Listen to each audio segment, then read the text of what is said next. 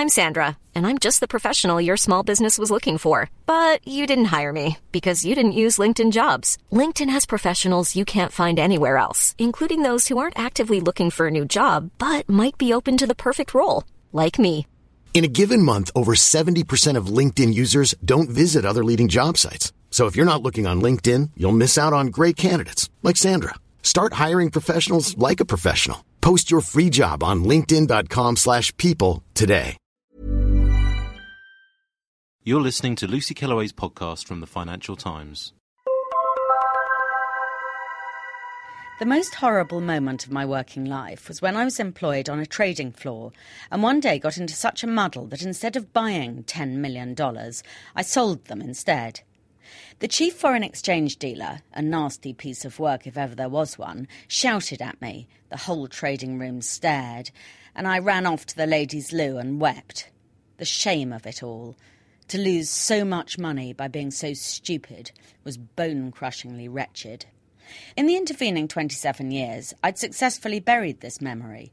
But last week it all came back when I watched the first episode of the BBC business reality TV series Million Dollar Traders.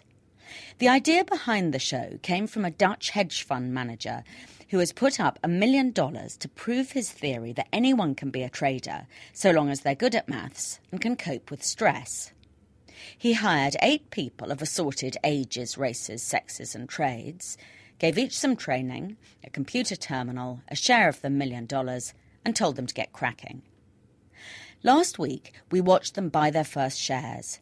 And then we watched their faces as they watched the prices of those same shares move briskly in the wrong direction.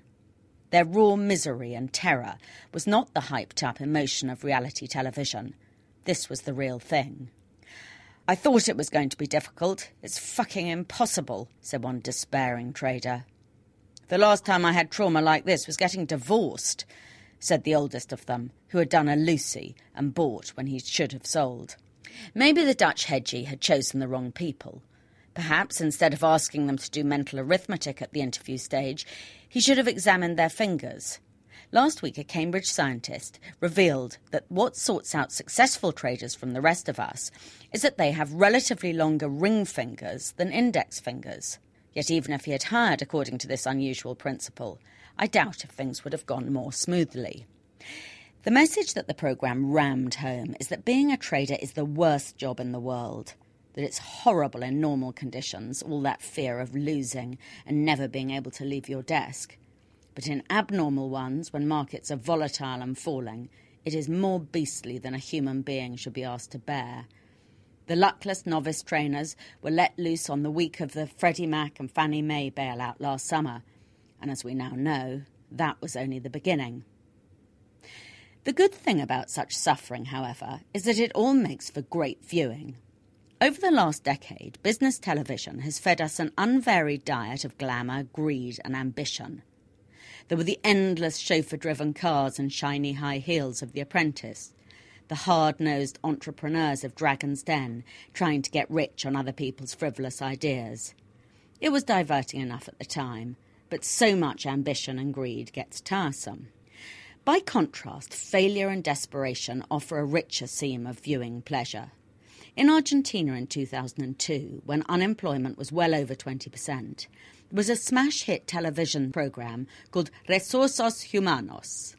In the show, two candidates were interviewed for lowly blue collar jobs, such as waiter or window cleaner, and they would competitively demean themselves to see who was the more wretched and the more desperately in need of employment. Viewers would then ring to vote. The show was such a hit that other countries, including Portugal, Greece, and Germany, copied the format until trade unions complained that it was sordid, exploitative, and a violation of human rights, and a stop was put to it. However, I have a better idea for a recession television series.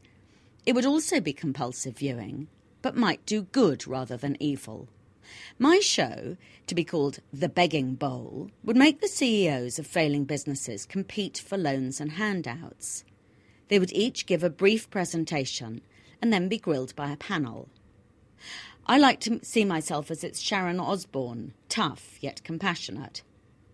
Viewers would then decide whom to bail out and whom to abandon to the receivers. To be under such televised scrutiny would surely change business behaviour for the better. Think what happened in December when the three big US car makers went cap in hand to Washington and had to admit on television to having got there in three separate executive jets. They went by car the next time. Such awkward questions about pay and perks would routinely be asked of contestants on my show. The CEOs would have to talk about how their companies had got into their current mess and how they proposed to get out of it. Those, such as Land of Leather, the UK soap sofa company that went under last week in spite of having been fairly prudent, might end up saved by popular demand. You could say that the public is too ignorant to decide on difficult matters like this. But the banks have made such a hash of deciding whom to lend to in the past that the public could hardly be any worse. You might also wonder where the bailout money would come from. But if a Dutchman can hand over a billion dollars of his own cash to novice traders, I really can't see why Gordon Brown should not put the 20 billion pounds that's being made available to troubled businesses into the television hat and let taxpayers decide who gets what. It is their money, after all. Thank you for listening. To read Lucy Kellaway's columns online, please visit www.ft.com forward slash Kellaway.